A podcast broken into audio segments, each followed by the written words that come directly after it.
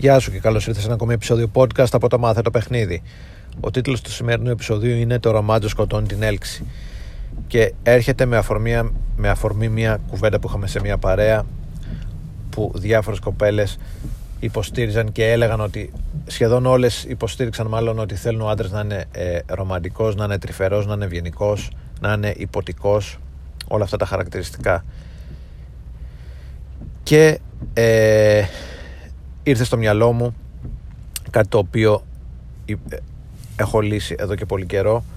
Οι γυναίκες δεν θέλουν ο άντρας να είναι τρυφερός ρομαντικός και υποτικός.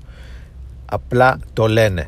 Στην πράξη και μάλιστα το λένε όταν το λένε έχουν στο μυαλό τους έναν άντρα ο οποίος είναι, της ασκεί πάρα πολύ μεγάλη έλξη σε βαθμό που ε, αισθάνονται αβοήθητες μπροστά σε αυτή τη μεγάλη έλξη που τους ασκεί. Και και τους ασκεί ταυτόχρονα με την έλξη ε, αισθάνονται ε, και φόβο με την έννοια ότι είναι τόσο αβοήθητες απέναντί του το οποίο, σε βαθμό που τις φοβίζει. Ε, έχοντας λοιπόν στο μυαλό τους ένα τέτοιο άντρα ο οποίος είναι υπερβολικά ελκυστικός και ε, αρκετά φοβιστικός λόγω της μεγάλης έλξης που τους ασκεί ναι θέλουν ε, ένα, από, ένα, από έναν τέτοιο άντρα να είναι τρυφερός μαζί τους να μην είναι άγριος γιατί μπορεί ε, με την έλξη που τους ασκεί αυτές να κάνουν τα πάντα για εκείνον. Θέλουν έναν, άντρα, έναν τέτοιο άντρα να είναι τρυφερός προφανώς. Θέλουν να είναι φροντιστικός θέλουν να είναι υποτικός θέλουν να είναι ήπιος απέναντί τους και όχι να μην βγάλει όλες τις ορμές και τα ένστικτα γιατί αυτές μπροστά δεν μπορούν να αντισταθούν σε τίποτα ε, και θέλουν να, όταν έχουν απέναντι σε ένα τέτοιο άντρα θέλουν να τις προστατεύει και να τις προφυλάσσει. Οκ, η πραγματικότητα όμως δεν είναι αυτή. Η πραγματικότητα είναι ότι εάν κάποιος θέλει να δημιουργήσει έλξη ε, με, σε μια γυναίκα, να το δούμε από τη μεριά του άντρα πλέον, είναι λάθος να παρουσιάζει και να προβάλλει αυτά τα στοιχεία εξ αρχής. Είναι λάθος να παρουσιάζει ε, το ρομαντισμό του, την τρυφερότητά του, την ευγένειά του. Η ευγένεια πες είναι ένα διφορούμενο, okay, είμαι υπέρ του να είναι κανείς σούπερ ευγενικός, ok. Αλλά είναι λάθος να ε, ε, προσπαθείς μέσω του ρομαντισμού να δημιουργήσεις έλξη. Είμαι υπέρ, είμαι υπέρ του ρομαντισμού, αλλά αφού πρώτα έχει δημιουργηθεί, έχει δημιουργηθεί και έχει παγιωθεί η έλξη ε, με το αντίθετο φύλλο και για να δημιουργήσεις έλξη θα πρέπει να προβάλλεις τα αρενοπάς σου χαρακτηριστικά. Θα πρέπει να προβάλλεις το θάρρος, τη γενναιότητα ε, την αυτοπεποίθηση, την άνεση και όλα αυτά τα οποία λέμε συνέχεια. Και όχι να προσπαθείς να ξεγελάσεις το σύστημα παίζοντάς το υπερβολικά τρυφερός, υπερβολικά ευαίσθητος υπερβολικά συναισθηματικός από την αρχή της αλληλεπίδρασης και το ξαναλέω αυτό το επεισόδιο δεν είναι δεν το κάνω για να συνηγορήσω υπέρ του να είναι κανείς αγριάνθρωπος, αγενής ε, χωρίς καθόλου συναισθήματα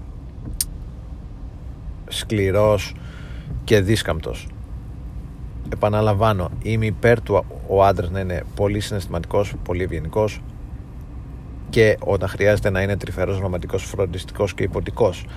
Αλλά είναι λάθος βλέποντας το από τη μεριά του άντρα που προσπαθεί να δημιουργήσει έλξη ε, σε μια κοπέλα είναι λάθος να προβάλλεις αυτά τα χαρακτηριστικά σαν μέσο για να δημιουργήσεις έλξη να προσπαθείς ο τρόπος σου, η στρατηγική σου να είναι αυτή. Είναι λάθος να, να παρουσιάσεις την ευαισθησία στο συναισθηματισμό, στο ρομαντισμό σου πολύ νωρίς στην αλληλεπίδραση γιατί ο ρομαντισμός σκοτώνει την έλξη. Αυτά είναι χαρακτηριστικά πιο πολύ ε, γυναικεία και όταν τα επιδεικνύει ένας άντρας νωρίς σκοτώνουν την έλξη. Η πράξη αυτό έχει δείξει, το πεδίο αυτό έχει δείξει η πραγματικότητα είναι αυτή άσχετα από το τι ε, λέει μια κοπέλα Αντίστοιχα, όταν μια κοπέλα είναι. Πα... Οι άντρες θέλουν μια κοπέλα να είναι ε, πολύ δυναμική, αλλά όταν το λένε θέλουν να πάτε στα πόδια, τους, στα πόδια της γερά. Αλλά όταν κάτι αντίστοιχο, μια κοπέλα επιδεικνύει ε, πολύ έντονα δυναμικά χαρακτηριστικά, από την αρχή της ελεπίδρασης ο άντρας ξενερώνει και αυτό σκοτώνει την έλξη έτσι ανάλογα και όταν ο άντρας επιδεικνύει κάποια εντός αγωγικών γυναικεία χαρακτηριστικά μιλάω λίγο με στερεότυπα εδώ αλλά για να τονίσω το γεγονός ότι κάποια πράγματα ισχύουν στην πραγματικότητα δεν λέω αν θα έπρεπε να ισχύουν σε έναν ιδανικό κόσμο αλλά απλά περιγράφω την, την παρούσα κατάσταση ναι ο υπερβολικός ρομαντισμός, η υπερβολική τρυφερότητα, ο υπερβολικός συναισθηματισμός στην αρχή, επαναλαμβάνω, της αλληλεπίδρασης πριν καν παγιωθεί έλξη είναι λάθος στρατηγική και σκοτώνει την έλξη πριν καν αυτή δημιουργηθεί. Επομένως, είναι καλύτερο, είναι προτιμότερο στα πρώτα στάδια της αλληλεπίδρασης να παίζεις με πολικότητα, να προβάλλεις τα αερονοπά σου χαρακτηριστικά έτσι ώστε να δημιουργήσεις έλξη και αφού δημιουργηθεί η έλξη και η γυναίκα ε, σε γουστάρει και νιώθει απέναντί σου ε, αβοήθητη να το πω έτσι ή υπερβολικά ε, ευάλωτη τότε ναι ε, πρέπει να είσαι τρυφερός πρέπει να είσαι ρομαντικός πρέπει να είσαι υποτικός γιατί είναι μια πολύ όμορφη πλευρά του άντρα αν να μπορεί να το κάνει αυτό αλλά αφού πρώτα έχει δημιουργηθεί έλξη αυτά είχα να πω. Ε, να το έχεις στο μυαλό σου και επαναλαμβάνω για να μην παρεξηγηθώ είμαι υπέρ του άντρας να είναι τρυφερός, ρομαντικός και υποτικός αλλά είμαι κατά του να προσπαθεί να χρησιμοποιήσει αυτά τα χαρακτηριστικά προκειμένου να δημιουργήσει έλξη στα πρώτα στάδια της ελεπίδρασης. Αυτά είχα να πω για σήμερα.